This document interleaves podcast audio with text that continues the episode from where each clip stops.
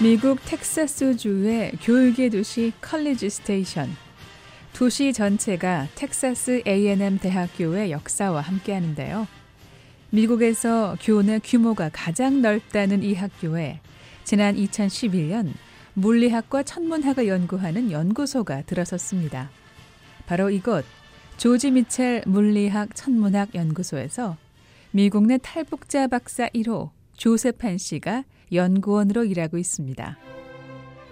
조지 미첼 연구소. 이곳엔 물리학의 기초를 다지고 발전시킨 전 세계 유명 학자들의 대표적인 이론을 간단한 실험을 통해 눈으로 볼 수 있는 장치들이 마련돼 있습니다. 조셉 씨는 자신을 찾아오는 방문자들에게 이곳을 제일 먼저 소개합니다. 물리학과 건물 일 층인데요. 여기서 해마다 그런 데모쇼 같은 걸 하는데, 말하자면 이곳은 보통 어렵게만 생각되는 과학을 좀 더 쉽고 친근하게 다가갈 수 있도록 흥미를 이끌어내는 행사가 진행되는 장소로 연중 내내 장치들을 구경할 수 있습니다. 코 읽으면 전류가 흐르거든요. 전류가 흐르면 자기장이 생기거든요. 네. 오, 불 들어오네요. 감속을 시키면서 전기가 생긴 거거든요. 그래서 음. 손으로 자전거 바퀴를 돌리고 돌리는 속도에 따라 바퀴에 감겨져 있는 쇠줄과 연결된 전구의 밝기가 약해지기도 하고 더 환해지기도 하는데요. 다른 한쪽엔 다소 어려운 이론을 설명해놓고 또 눈으로 볼 수 있는 장치가 마련돼 있습니다. 자, 동전을 넣겠습니다. 네, 네. 중력 우물에 대해서 이렇게 설명하는 거죠. 오, 그냥 좀 안 빠지고. 네. 어머. 중력의 중심이 있으면 이게 물체가 돌아가고 점점 이게 가속이 되는 거. 그러니까 음. 우주가. 조셉 씨는 학문으로 생각하면 어렵겠지만 물리적인 현상들은 인간의 삶을, 일상을 둘러싸고 있다면서 모르면 그냥 지나칠 수 있지만 조금만 관심을 갖고 돌아보면 모든 게 과학이라고 설명합니다.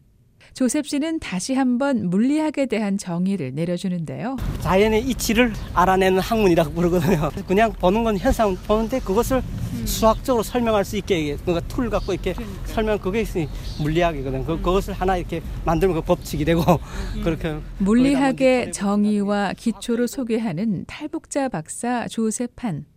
그의 학문의 기초가 다져진 곳은 바로 북한이었습니다.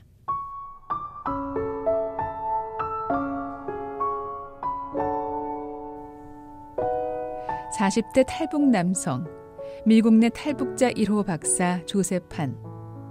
그는 어린 나이에 북한에서 과학자가 되고자 했던 똑똑한 소년이었습니다. 그러면은 아주 어릴 때 물리학자가 되고 싶으셨어요? 네, 아주 어릴 때. 그 계기는? 그러니까 제일 처음에 어릴 땐 공부를 좀 했어요. 그러니까 음. 처음에 들어가 입학할 때는 저희 어머니는 부모님 관심 없었는데 근데 세 살 때부터 네 살 때까지 아, 아빠 엄마가 맞벌이 했어요. 맞벌이 해서 그냥 집에 문 잠가 놓고 음. 종이 이게 이면지 같은 거 부모님이 돈을 벌러 나가면 방에서 종이가 될 만한 것을 찾아 더하기 빼기 하며 공부를 했던 아이. 세 살 때 글을 익히고 다섯 살 땐 구구단을 외웠던 영리한 소년이었습니다. 조셉 씨는 초등학교에 들어갔던 첫날을 기억하고 있었는데요. 입학하는 날인 것도 몰랐어요. 근데 밖에서 모래장난하고 이렇게 동네에서 놀고 있었거든요. 근데 동네 이민반자라는 게 있어요. 거기 북한은 이렇게 동마다 이렇게 그 아줌마가 야, 너 오늘 학교 간다. 가방도 없이 거기 입학식 하는데 그거 가서 맨 뒤에다가 갖다 세워놨거든요. 가방도 없이 초등학교 입학식을 마친 이 가난한 북한 소년. 그래서 학교 그날 첫날에 갔는데 이렇게 수업하더라고요. 수업하는데 한 애가 잘했다고 해서 나중에 봤는데 그 친구가 전교 이 등 돼서 항상 제 전교 일 등은 제가. 학창 시절 내내 월반 수업을 들으며 특별 영재 교육을 받았습니다. 북한의 각 지역마다 공부 잘하기로 소문난 학생들이 다니던 일고등중학교에 입학한 북한 소년. 언젠가부터 그 제 담임 선생님이 음. 나머지 공부 시키더라고요. 이렇게 계속해서 또 월반 공부해서 일 학년 때 한 삼 학년까지 교재를 이렇게 월반 공부 시키더라고요. 그래서 음. 그 다 떼고 이 학년 때는 사 학년 그 그러니까 최우등생 시험이라는 게 있어요. 그러니까 음. 졸업하고 최우등생 시험 쳐서 만점 받았어요 그때. 음. 그래서 그 다음에 그때부터는 일고등 중학교 시, 입학 시험 훈련시키고 수업도 안 들어갔으니까 뭐 체육 수업 이런 거 안 하고 맨날 수학만 풀고. 공부가 좋았던, 특히 수학과 과학이 재미있었던 아이. 부모님은 허약한 아들 걱정에 학교의 특별교육이 달갑지 않았지만 이 어린 소녀는 아홉 살 때부터 과학자의 꿈을 키우고 있었고 커가면서 꿈도 야무져졌습니다. 그래서 일고중 가서 일고중 갔는데 일고중 가서부터는 제가 수학보다 좀 더 실천적인 학문, 그러니까 수학은 너무 추상적이고 음. 계산하고 그 써먹지 못한 학문 같더라고요. 그래서 음. 물리로 바꿨거든요. 음. 과학자가 되겠다 생각했어요. 그러니까 음. 과학자는 뭐 자본주의에서도 살 수 있고 사회주의에서도 살 수 있다. 타고난 재능도 있었고 학교의 훈련도 받아가며 전교 일 등 자리를 지키면서 공부했지만 당시 가난했던 어린 조셉 씨는 학교 다니는 일이 즐겁지만은 않았습니다.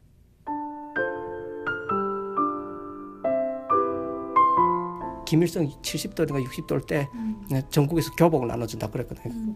동복, 음. 겨울복, 팬시한 거거든요. 그때 당시는 예쁜 옷 나눠주는데 어, 선물을 하면서 돈 내라고 해요. 돈 내는데 근데 문제는 돈 가져오면 선생님이 그 옷을 주거든요. 근데 음. 예쁜 겨울 교복을 나눠준다고 했지만 돈을 내야 가질 수 있었던 당시 조셉 씨의 아버지는 회사 간부와의 불화로 실직 상태였습니다. 당시 일반 교사의 한 달 월급과 맞먹는 돈을 내야 했었지만 조셉 씨는 늘 빈손이었습니다. 매번 돈 못 냈거든요. 돈 못 내서 집에 돈이 없었거든요. 어, 아빠가 그렇게 돼서 그래서 맨날 머리 숙이고 일어나고 음. 돈 가져왔나 하면 돈 못 가져다 그래서 뭐, 뭐 등록금도 아니지만 그거 못 내서 부끄럽고 그랬던 조셉 씨에게 당시 지금도 잊지 못할 은사가 있었습니다. 부끄러운데 선생님이 저 대신 그걸 돈 자기 월급으로 넣어서 되게 비쌌거든요. 그도 그때 그 동복 하나가 한 달 월급 정도 돼요. 그게 그걸 좀 선생님이 이상한... 왜 해주셨을까요? 그러니까 저를 이뻐하죠. 그 선생님, 그 이제 공부를 시키던 선생님, 아, 그 선생님이? 예, 그 선생님, 예, 담임 선생님, 제 대신 돈 먼저 내. 보통 학생들보다 허약하고 키도 더 작았던 아이. 하지만 공부를 참 좋아했던 어린 소년을 아껴준 선생님. 한 달 월급을 학생을 위해 아낌없이 썼던 선생님. 당시 조셉 씨는 선생님에게서 잊을 수 없는 선물을 받았던 겁니다. 조셉 씨는 언젠가 만나보고 싶은 사람으로 이 선생님을 꼽으며 자신이 물리학 박사가 될 수 있었던 건 당시 선생님의 노력과 남다른 애정이 있었기에 가능했다고 말합니다. 과학자가 되는 그런 걸 그렇게 했죠. 근데 그러니까 공부를 할 수 있는 밑, 밑바닥을 그러니까 베이스, 기, 기초를 마련해 준 거죠. 제가 음. 수학 그러면서 초등학교 때 제가 이 차 방정식도 불과 중학교 한 이, 삼 학년 정도까지는 거기 그때 그 선생님한테서 거의 배우다시피 했거든요. 음. 공부를. 당시 이십 대 나이였던 여 선생님은 조셉 씨의 어린 시절에 가장 큰 영향을 끼친 사람 가운데 한 명입니다. 아직 북에 있어요. 북에서 음. 하여간 어, 어떻게 지내시는지 모르겠어요. 건강했으면 좋겠네요. 음. 나중에.